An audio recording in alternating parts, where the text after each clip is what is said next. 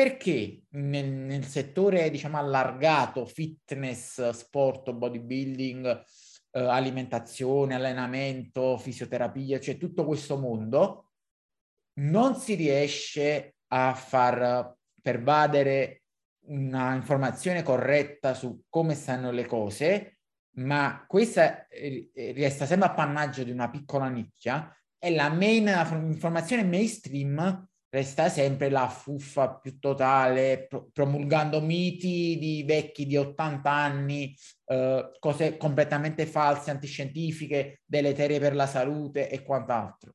C'è sicuramente una spinta di marketing, ma perché in questo settore così peculiare, diciamo, la refrattarietà all'evidenza, all'oggettività? Eh, ma secondo me è proprio una concezione modo di pensare generale, nel senso che rende difficilissimo, ma in tutti i campi, non solo nel nostro, se si guarda anche quello, semplicemente quello della scienza in generale, alla gente, se tu gli rispondi come dice Andrea, dipende, gli girano i coglioni, perché la gente non vuole il dipende, vuole la risposta secca alla domanda che fa. Il problema è che la domanda che fa gener- generalmente è estremamente generica, non ha una risposta diretta, ha 25.000 variabili che tu devi tener conto e la persona però di quelle variabili non gliene frega niente e vuole la risposta secca e tu non puoi dargliela così senza dare anche un'informazione sbagliata. Lì ti arriva il truffatore di turno, la persona senza una morale, senza una dignità, che dice no, no, guarda, la risposta è questa, dammi 10 euro. La persona è contenta perché ha la risposta, pince i suoi 10 euro e finisce lì e hai un diffondersi, perché poi quella persona cosa ha? i soldi, ha i mezzi, ha la visibilità e ancora, diventa una cassa di risonanza poi per tutti quelli che vogliono fare come fa lui e quindi imitano lui, non vengono a imitare noi che ci cagano in quattro e che dobbiamo fare dieci ore di ricerca ogni volta che dobbiamo fare un post e spiegare una cosa perché dobbiamo essere sicuri che sia giusta, scientificamente provata, devono esserci le fonti. Io quando avevo fatto il, il, ho scritto un articolo per Daniele, mi ha risposto non star lì a sbatterti così tanto le, per le fonti che tanto non te le legge nessuno. È vero, aveva ragione, cioè nessuno va a cliccare. Io sono uno dei pochi che prende, clicca e va a controlla, eh, però questo non è scritto così, lì non dice quello, ma lo facciamo in tre, alla gente non gli interessa.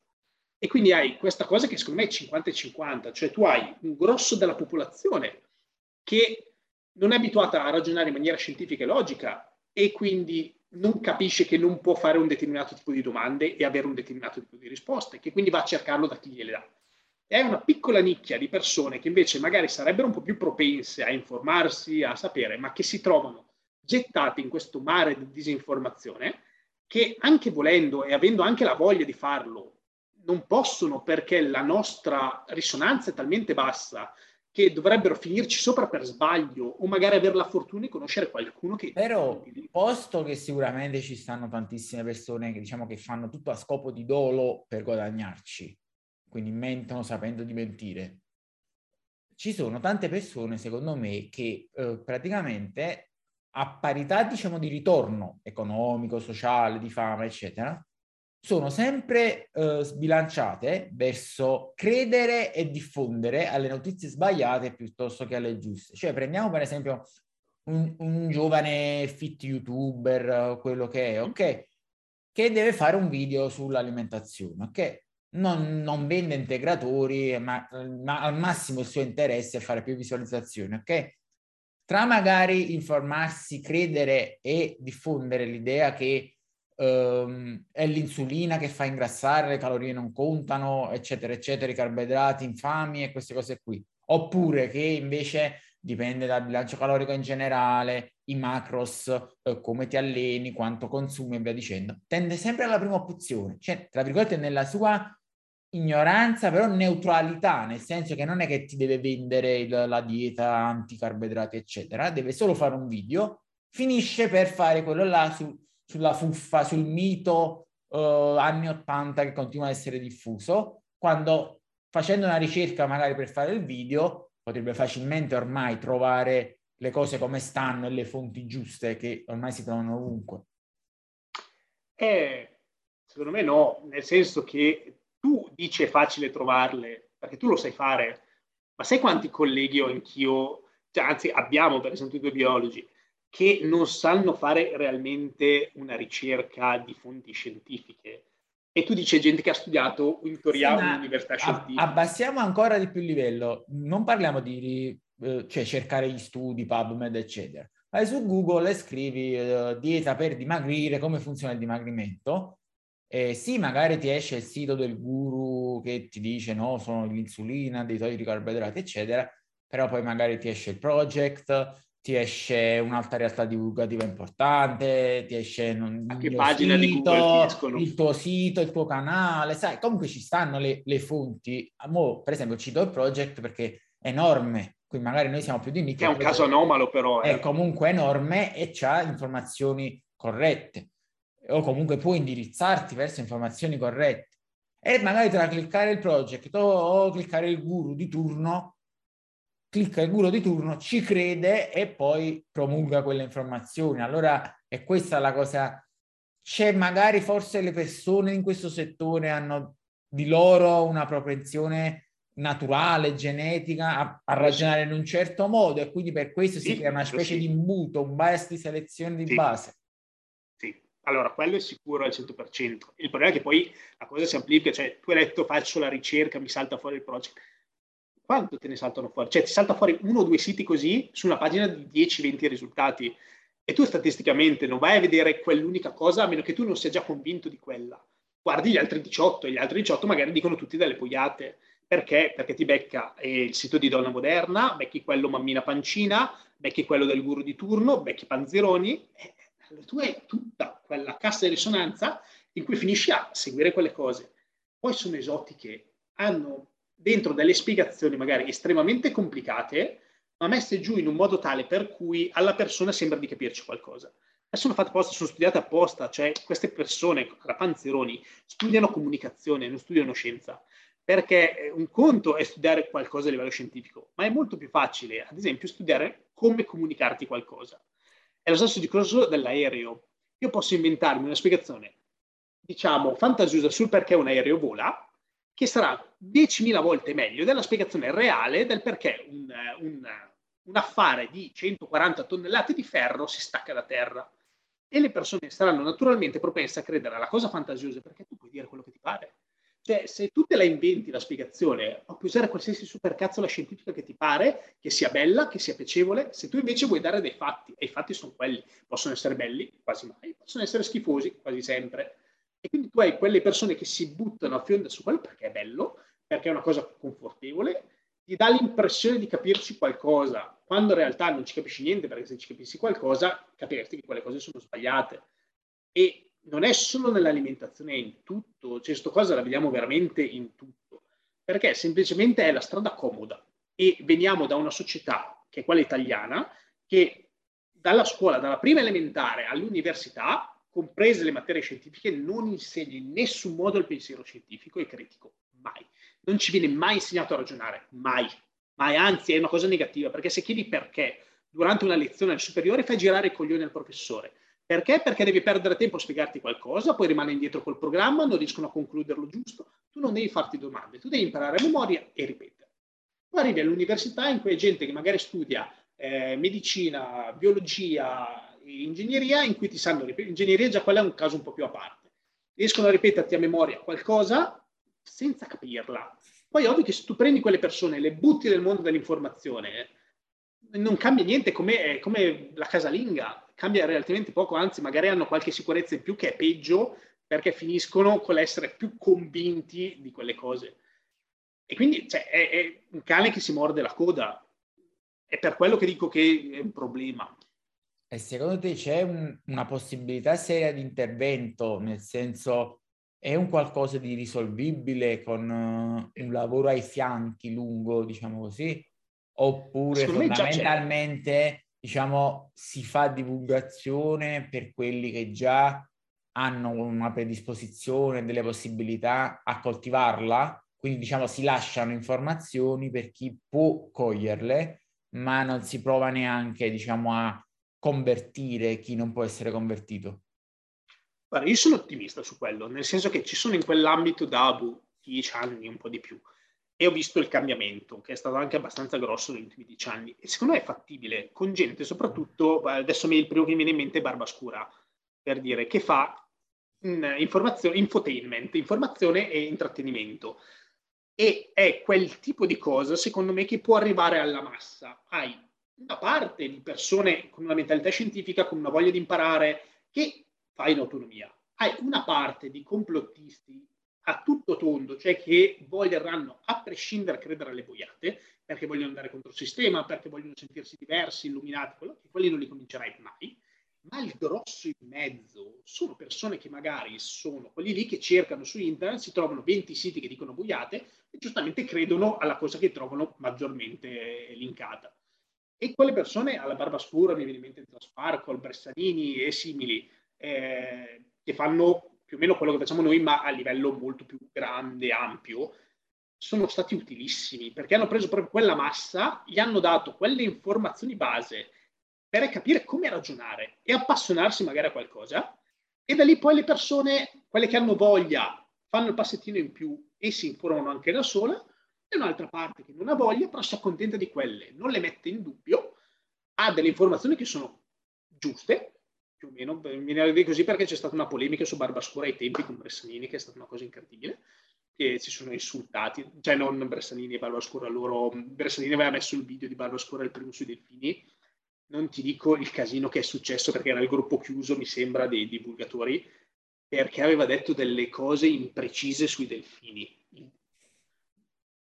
Lì, lì, capisci i limiti della scienza, de, de, del mondo scientifico, della gente che non capisce che se tu devi passare un messaggio facile non puoi essere il solito professore buono. Vabbè, là penso che possiamo ascrivere tutto alla solita sindrome del micropene. È gente che sì. è così insicura che deve nel suo piccolissimo recinto far vedere che è il numero uno correggendo destra e sinistra, perdendo completamente, diciamo, la visione olistica, l'obiettivo è l'insieme del, delle cose. Questo purtroppo lo vediamo spesso che quello che poi viene criticato, che si dice eh, i scienziati, eccetera, si chiudono nella loro torre d'avorio e, e si fanno le pulci uno con l'altro senza far capire vero, eh. niente, eh. diciamo, alle persone normali, tra virgolette, eh, che poi è vero e purtroppo penso sia uno dei principali limiti di alcune figure divulgative che sono validissime contenutisticamente, però poi sorgono ad, intipa- ad, ad antipatia perché appunto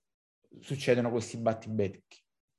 Sì, sì, io gli ho risposto, ora che voi accademici vi, leviate la scopa dal culo, non ti dico il casino che è successo, con... ho fatto incazzare un sacco di docenti che c'erano lì dentro, però è vero, cioè è, è, quella cosa, se vogliamo arrivare alle persone, dobbiamo anche comunicare alle persone, imparare a parlare con loro, non parlare sempre tra di noi e poi dire sì, ma gli altri vengono ad ascoltare, perché non vengono. Ma giustamente, cioè, ci sono cose che neanche io ascolterei se non fosse messa giù in una maniera molto più divertente. Poi diciamo che deve essere chiaro che uno parla per far capire al prossimo eh, in eh. maniera semplice possibilmente, non per far vedere quanto è bravo, perché quando parli eh. per far vedere quanto sei bravo ti capisci da solo, ti stai autoelogiando fondamentalmente, ma non stai offrendo nessun servizio alla comunità e spesso anzi far uh, parlare, parlare in maniera semplice per far passare un messaggio, diciamo, magari giusto ma non perfetto, perché perfetto sarebbe troppo difficile da far passare. Esatto. Sembra quasi, cioè tu dai quasi l'impressione che non sei così bravo proprio perché vai a semplificare alcune cose, non dirle 100% perfette, va 90% perché quel 10% in più sai che farebbe creare troppo rumore e quindi non passa più il messaggio e cose del genere.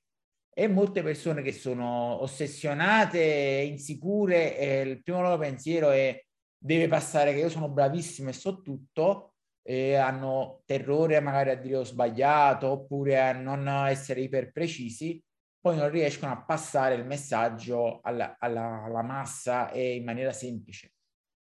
Sì, cioè devi essere proprio capace. Io ho l'ansia quando scrivo un post, ma perché ho sempre paura di dare delle informazioni parziali, perché devi farlo per forza per motivi di tempo. E quindi che le persone le recepiscano sbagliate, che non capiscano magari le implicazioni o determinate variabili, quindi tutto quello mi frena e ci metto sei ore a fare un post, per non essere sicuro che sia completamente capibile in tutti i suoi... Non si lavora così, perché non, alla fine non concludi niente. Hai bisogno di qualcosa, devi essere un po' più, diciamo, immediato e quindi hai tante richieste che devono essere fatte per fare una comunicazione efficace se la vuoi fare bene. Se invece la vuoi fare male, invece quello è facilissimo, eh, scegli quello che la persona vuole sentirsi dire, glielo dici, la persona è contenta eh, a livello esponenziale tutti i social poi ti caricano, perché nel momento che tu hai visual avrai sempre più visual, come i soldi. Quando hai soldi, tutti ti tirano dietro soldi, le banche, tutto. Se non li hai, nessuno ti dà niente per iniziare. Nella, nell'informazione è uguale. Se tu hai un minimo di risonanza, vieni tirato dentro, continuano a darti visibilità, per poi arrivare a quello che sta facendo adesso YouTube, Spotify, del censurare, perché dici, mm, sai che forse ci siamo accorti adesso che sono dieci anni che diffondiamo bufale e forse le persone, qualcuno se n'è accorto e adesso che la bolla è esplosa dobbiamo correre ai ripari potevate farlo prima e cercare di spingere, diciamo, contenuti diversi. Però vabbè, la situazione è questa. Speriamo che diciamo, ci sia una ripresa in tal senso, si, si svegli un po' di spirito critico a 360 gradi, perché poi purtroppo qual è quello che tu hai definito definizio, eh, informazione semplice fatta male, è quella che paga di più. Allora molte sì, persone sì, poi ci vanno, ci vanno dentro per dolo e, ehm, da questo punto di vista, secondo me, le piattaforme comunque hanno una loro colpa perché hanno fatto gli algoritmi in modo da monetizzare al massimo, eh. Però potevano, diciamo, cercare di twiccare un po' la cosa, sistemarla in modo da eh, spingere e generare interesse anche a livello qualitativo, non solo quantitativo. Quindi se magari tu c'hai il video che va virale però vedi che va virale perché è pieno di merda praticamente, è tutta fuffa, male informazione, eccetera.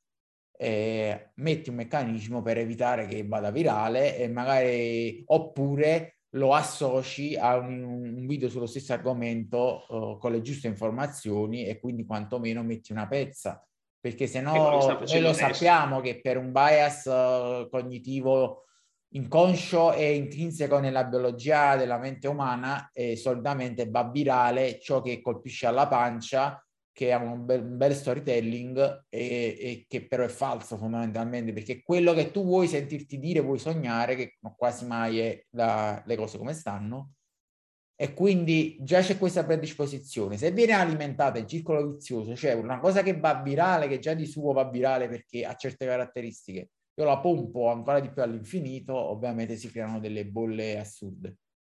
Io ti dico, io l'ho visto con, con, mio padre quando gli ho dato in mano per la prima volta il tablet e gli ho insegnato a usare YouTube, quanto mai, perché lui partendo da un video magari sulla caccia, YouTube in automatico gli propone cose che persone che guardano magari argomenti come la caccia sono interessate, quindi mi è passato da que- dalla caccia alle armi, al signoraggio bancario, all'Europa e alle truffe dell'Europa, eh, poi video iperrazzisti e ho dovuto prendere io, mettermi lì no, spiegargli come funzionava la cosa. Gli faccio guarda che è l'algoritmo che adesso lui in automatico continua a piazzarti queste cose. E lui, che è comunque una persona sveglia, però era talmente bombardato dalle informazioni di quel genere, perché gli algoritmi gli davano quelle informazioni, perché pensavano che lui potesse essere interessato. Sì. E finisci col crederci. Sì, ma diciamo perché... che è, è, secondo me è estremamente sottovalutato il concetto di sovraesposizione cronica e costante. Cioè tu puoi essere eh... la persona più intelligente del mondo, se ti bombardano tutti i giorni con determinate informazioni, determinati contenuti, determinati iconografie, immaginario, immagini, eccetera, tu inconsciamente ne sarai, ne sarai iper influenzato, cioè con tutta la razionalità, lo studio, eccetera, che vuoi. E torniamo al discorso di prima del, della vigoressia eh, in chiunque, esatto. anche in noi che conosciamo questi meccanismi, perché il, mm, il cervello acquista familiarità con quello che vede sempre. È lo stesso discorso anche magari delle canzoni, che se una canzone non ti piace, ma tu la senti 24 ore al giorno, alla fine ti piace, cioè quella è, è una sì, cosa sì, che sembra, in automatico. sembra una cosa folle, ma in realtà funziona così. E è proprio per questo che io credo che le piattaforme abbiano una loro buona dose di colpa e spero che vengano in qualche modo risistemate perché io sono convinto che se la cosa continua a deragliare in maniera così pesante come sta facendo, diventerà un problema sociale veramente importante perché ovviamente il, è il condizionamento totale del pensiero de, generale delle persone e quindi quando viene buggato alla radice eh, si creano poi problemi enormi. In, per esempio, eh, leggevo che TikTok sembra avere, mh, sono alcuni studi psicologici che fanno vedere che eh, c'è una correlazione con una forte diminuzione dell'attention span in generale delle persone è, è anche poi legata a fattori come eh, depressione, ansia sociale, eh, sempre minor capacità di pensiero critico, di contestualizzazione, eccetera, proprio per come sono strutturati. E TikTok, è, è, TikTok è diventato ultra virale, cioè fondamentalmente le nuove generazioni usano solo TikTok, che è un, che è un social in cui con tutto l'impegno e la fantasia del mondo non puoi fare informazioni, cioè è impossibile, no, no. impossibile fare fatica su Instagram, figurati. È solo, è, solo, è solo puramente intrattenimento, ma anche diciamo di basso livello, cose velocissime di pochi secondi che vanno alla pancia e finisce lì. Sì, io ti dico, io faccio fatica anche con Instagram perché io ero partito da Facebook, che era la cosa più comoda perché potevi fare i discorsi, avevi una relazione one to one con le persone che ti rispondevano, potevi pubblicare gli studi e i link. Instagram quelle cose le ha tolto completamente, cioè i link su Instagram degli studi, scordatelo. Eh, la quantità di, di scritte che puoi fare è limitata perché se poi fai wall of text non te li legge nessuno, quindi devi fare solo poche infografiche. Fai veramente fatica a fare un'informazione utile e sana ce la fai nel momento in cui riesci a essere abbastanza sgamato e entri nel, nell'ottica.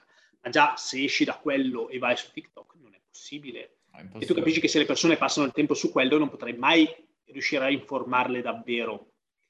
È abbastanza un circolo vizioso. Io lo vedo su quei ragazzini, anche per il discorso vigoressia, eh, seguo un po' di ragazzini, poi ho quattro nipoti, di cui due sono proprio nell'età perfetta, e vedo proprio sia loro che i loro amici quanto disturbo da Instagram, quanto fomenta questo disturbo. Perché mi vengono sempre a chiedere: ma questo qua è natural? Ma secondo te questo qua prende qualcosa? E con robe per cui sono persone palesemente doped, tanto, e tu devi spiegargli: sì, guarda perché, nel senso che la domanda di base non deve essere mai questo qua è dopato, no, ma ci posso arrivare così natural, dico sempre, perché è pieno di gente che si dopo e fa schifo, così come c'è gente che magari è una gente che è dalla Madonna e ha un bel fisico. E di base però è sempre fisici talmente estremi che se io li, li avessi visti da giovane avrei pensato che schifo, invece per loro è una cosa che, a cui posso ambire. Però no, nel senso che devi farti 10 anni di farmaci per ambire a quel fisico allora tu devi spiegargli tutto, devi spiegare, eh ma loro dicono così, sì, loro de- dicono così perché ti devono vendere qualcosa, non possono dirti altro perché perdono gli sponsor, eccetera. Ci sono un sacco di meccanismi dietro che tu magari a 30, a 30 anni, a 35, dietro capisci e hai vissuto, perché magari li hai visti cominciare, e ragazzi che invece si sono trovati dentro, lanciati dentro, senza i mezzi, senza niente. Noi adesso stiamo facendo lezioni nelle scuole su queste cose per spiegare e provare. La adesso post pandemia le prime le faremo credo a, a maggio. Saprò dire se saremo serviti a qualcosa o se... Però ti dico, ecco, già questo, noi quando abbiamo iniziato a fare le lezioni avevamo tipo due classi e basta. E poi nutrizione non puoi parlarne nel, ai sedicenni perché disturbi il comportamento alimentare, rischi. A sto giro abbiamo tipo una ventina di classi. Quindi vuol dire che la cosa è aumentata esponenzialmente. Non so se è stata la pandemia che in quel senso ha aiutato, cioè ha dato una cosa talmente estrema che ha dato una svegliata un po' a tutta a livello sociale. Hai quella parte comunque dei complottisti che rimarrà lì. Tutti gli altri hanno iniziato a dire, ok, involontariamente siamo talmente sovraesposti su notizie, comunque nell'ambito scientifico, date il più delle volte a cazzo, però comunque di quell'ambiente, che hanno preso un po' di familiarità con certe cose. Poi se gli spieghi che, ad esempio, io consiglio a tutti di leggere Spillover, che eh, aveva già parlato della pandemia nel 2012, perché erano già successe, semplicemente non erano mai arrivate da noi. E quindi noi nel mondo occidentale, non avendole vissute, ma magari se le vissute la, la MERS, se l'è vissuta al Medio Oriente, la SARS, il mondo asiatico, ci sono già state. E lì dire, ok, sai che forse se le avessimo ascoltati, sta cosa ce la saremmo almeno preparata meglio. Secondo me ha fatto, nel senso che ha dato visibilità ha una schiera di gente pessima eh, che non doveva mai parlare in tv e che ha fatto suo casino. Però anche una buona massa di ragazzi volenterosi, tipo io faccio sempre lo sponsor a Entropy for Life, che è un canale di, di biologia che parla di queste cose che io amo, perché ha fatto tutta tipo un telegiornale una volta a settimana in cui spiega i fatti sì. scientifici. Hanno preso visibilità queste persone, che è un bene, e se hanno preso visibilità vuol dire che le persone li guardano.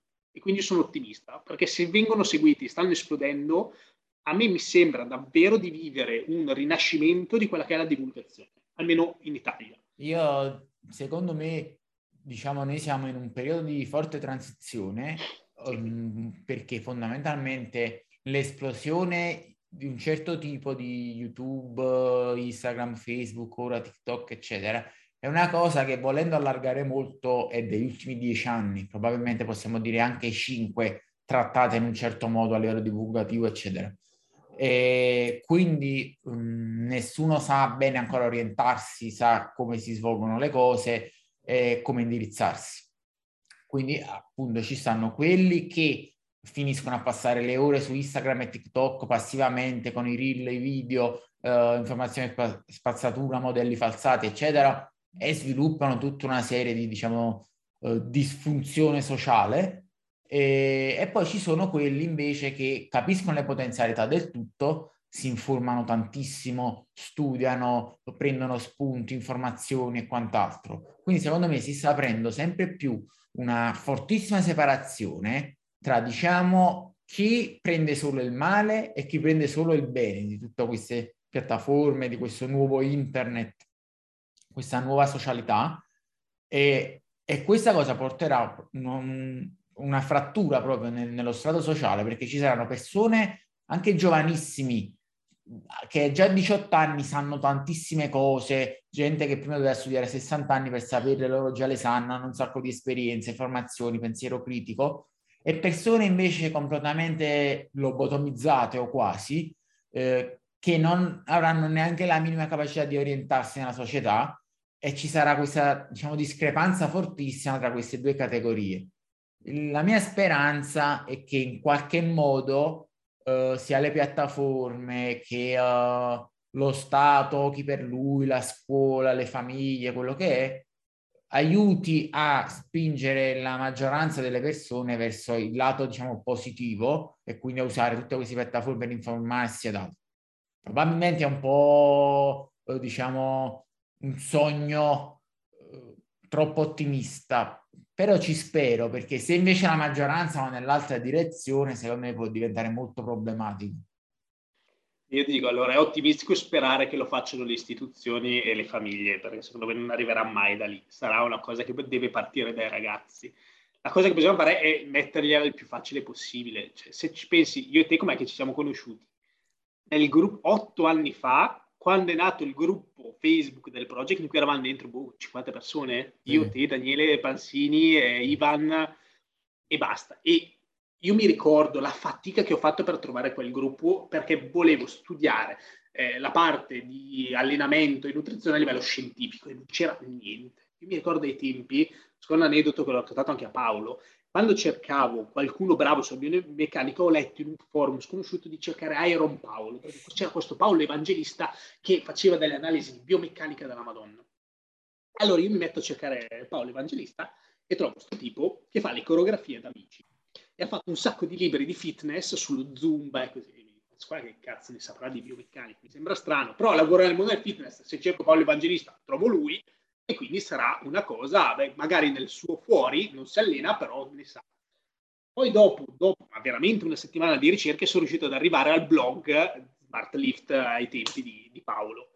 Io adesso raccontavo questo aneddoto a una mia amica e sono andato a cercare su internet di nuovo per fargli avere chi era questo qua che avevo trovato e io nei primi 4-5 cose ho trovato il nostro Paolo quindi vuol dire che è cambiata la situazione. Un ragazzo adesso è molto più facilitato rispetto a noi a trovare le informazioni, come hai detto tu. Cioè, quei diciottenni che hanno voglia di fare, e lo vedo con quelli che fanno scienze motori, che ai miei tempi, ti giuro, eravamo in 120, ma che ne salvo forse una decina. Cioè, non è per essere stronzo, però 110 era gente che lì dentro non doveva esserci. Ed era lì perché ripiegava da economia, da altre università per cui non era entrata.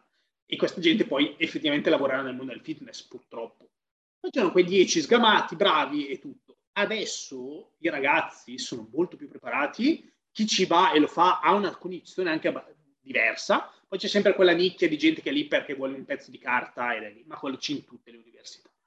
E quindi c'è proprio una capacità di informarsi, una possibilità di farlo, che se lo vuoi fare e ti insegnano un minimo, ma solo là, puoi farlo mille volte meglio di come era stato per noi, che è stata un'agonia. Cioè, non so te, ma io è stata veramente infatti, un'agonia. Infatti, cioè, per esempio, ti dico, sono arrivato a 31 anni a sapere determinate cose eh, facendo una fatica immane, informandomi, andando a scavare le informazioni sui forum per poi trovare link a altre cose e poi eh, capire determinate cose, eccetera.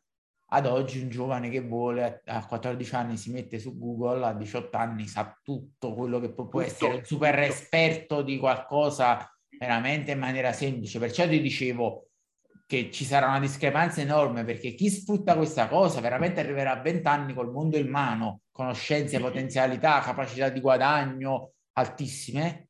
Chi invece si prende solo il male, diciamo, di tutto questo eh, e si lascia passivamente eh, travolgere da tutta la mh, intrattenimento becero, mala informazione, eccetera, Uh, finirà praticamente in uno svantaggio competitivo sociale clamoroso perché non, ha, non, svilupperà gli strumenti per orientarsi nella società moderna. Quello, quello sì, sarai sempre legato alla tua bolla perché non avrai i mezzi per poterne uscire. E tra l'altro invece...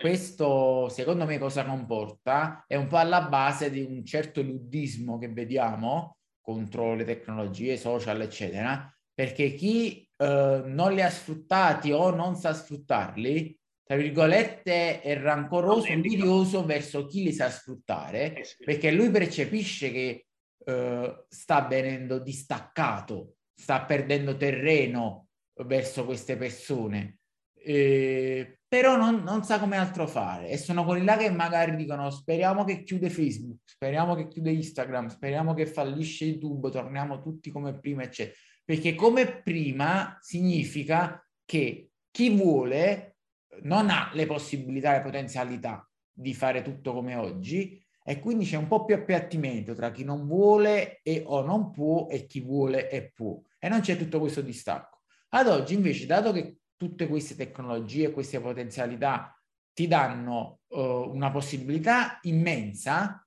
ma non è che ti obbligano a, a sfruttarla. Cioè c'è questa potenzialità, se tu sai e vuoi coglierla, la cogli. Se no non la esatto. cogli e ti perdi tutto. E le persone spesso, uh, alcune, sono, diciamo, rancorose verso questa cosa perché vorrebbero o essere obbligate in modo che tutti quanti uh, vanno verso un certo percorso e non c'è questo distacco, oppure che nessuno lo può fare. Cioè, se io non lo voglio fare, non esatto. deve poterlo fare nessuno. Ok? Oppure se io non lo voglio fare e altri sì, allora devono obbligarci tutti. Cioè non vuole responsabilità, non vuole affrontare, diciamo, il, la conseguenza del suo non volere o non saper attingere a queste potenzialità moderne. Sì, allora, cioè, posso farti un parallelismo sulla politica o mi censuri? Sì, sì, sì è. è come il discorso quando la prima volta quelli del Movimento 5 Stelle sono entrati in politica, nel, i parlamentari. La gente non voleva che questa gente lavorasse bene, volevano che si tagliassero lo stipendio che è un controsenso. Cioè tu dovresti dire io voglio che la persona che va lì e fa una cosa importante lavori veramente bene. Adesso hanno sempre lavorato male, io voglio che lavorino bene. No, io voglio che si togliano lo stipendio. Tu lì mi fai capire che non ti interessa il fatto che loro facciano qualcosa bene, ma tu sei invidioso del fatto che loro guadagnino così tanto e tu vorresti essere lì, ma non puoi perché non hai avuto i mezzi, non hai avuto le raccomandazioni, non hai avuto lo sbatta e quindi vuoi che loro facciano un passo indietro e siano come te. E questo social per me è uguale, cioè io non ho avuto le capacità di lanciarmi in un ambiente che mi richiede comunque fatica, mi richiede imparare determinate cose. Io ho 35 anni e sulla parte dei social mi faccio aiutare da Lici, ne ha 23, perché è a 12 anni meno di me, sì, ma è molto più brava di me, è su quelle cose molto più ferrata di me, io sto zitto e quando lei mi dice le cose ascolto, nonostante io abbia 12 anni in più, perché non vuol dire niente, lei è più brava, io lo sono di meno e io imparo. E invece tante persone si arrabbiano per questa cosa, non accettano di dire ok, devo fare un determinato sbatta, o comunque un gap, o comunque un, uno scalino per entrare che devo compensare.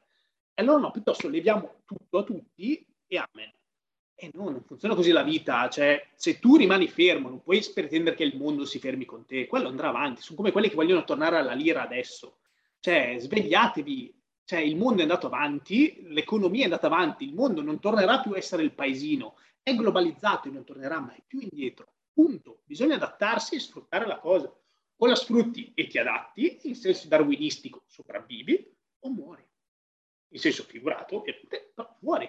Perfetto, su questa chiosa direi che siamo in chiusura, eh, abbiamo detto tutto quello che potevamo dire in termini di studio comportamento e del, dell'immagine corporea e comunicazione della scienza e sviluppo e f- futuro della comunicazione.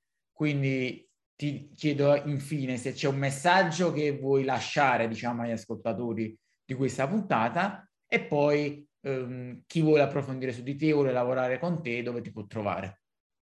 Allora, eh, leviamo subito il lavorare con me, sono pieno e non lavoro online, quindi lavoro solo di persona a Brescia, Soresina e Codogno, quindi quello eh, no. Potete scrivermi se avete domande o dubbi, io rispondo sempre a tutti se posso. E come messaggio finale vorrei lasciare piuttosto quello del lavoriamo in un ambiente che è bellissimo, che è quello dell'allenamento, che è quello dello sport, che è fantastico. Non fatevi trascinare in quelle meccaniche che abbiamo descritto oggi. Eh, non prendetelo come un insulto il fatto che, di dire siete a rischio, ma prendetelo come una cosa di consapevolezza, fate quel passo indietro, cercate di guardare la cosa in maniera più oggettiva da fuori e iniziare a viverla in maniera diversa, perché io ho un sacco, veramente un sacco di ragazzi con disturbi del comportamento alimentare che arrivano dal mondo del fitness, infatti io seguo quelle solo sportive, che sono all'apparenza persone sanissime fisicamente, ma non lo sono fisicamente all'interno e non lo sono mentalmente, perché hanno una ricerca di qualcosa di completamente irrealistico, magari rovinati anche da preparatori senza scrupoli, che eh, cercavano semplicemente di farle arrivare a un determinato livello per cui la cosa le distruggeva a 360 gradi, che la salute è, quella, è una cosa che vi porterete dietro per sempre, soprattutto quella mentale. Quindi fate un passo indietro, mm, riguardate qual è è la vostra situazione, fate un po' di autoanalisi e vivetevelo in maniera veramente serena, bella, vi abbiamo spiegato che a livello proprio eh, di condizionamenti no, nessuno di noi è immune, anche noi che conosciamo l'argomento, quindi figuriamoci una persona che è fuori. Quindi prendetela e fate proprio un bel check-up completo. E poi dopo buttatevi dentro nella maniera più tranquilla e felice possibile perché è un mondo veramente bellissimo che è rovinato purtroppo da un retaggio che stiamo cercando di cambiare. Era l'unico messaggio che vorrei dare. Sottoscrivo tutto assolutamente Grazie a tutti quelli che sono stati con noi e ci hanno ascoltato e alla prossima.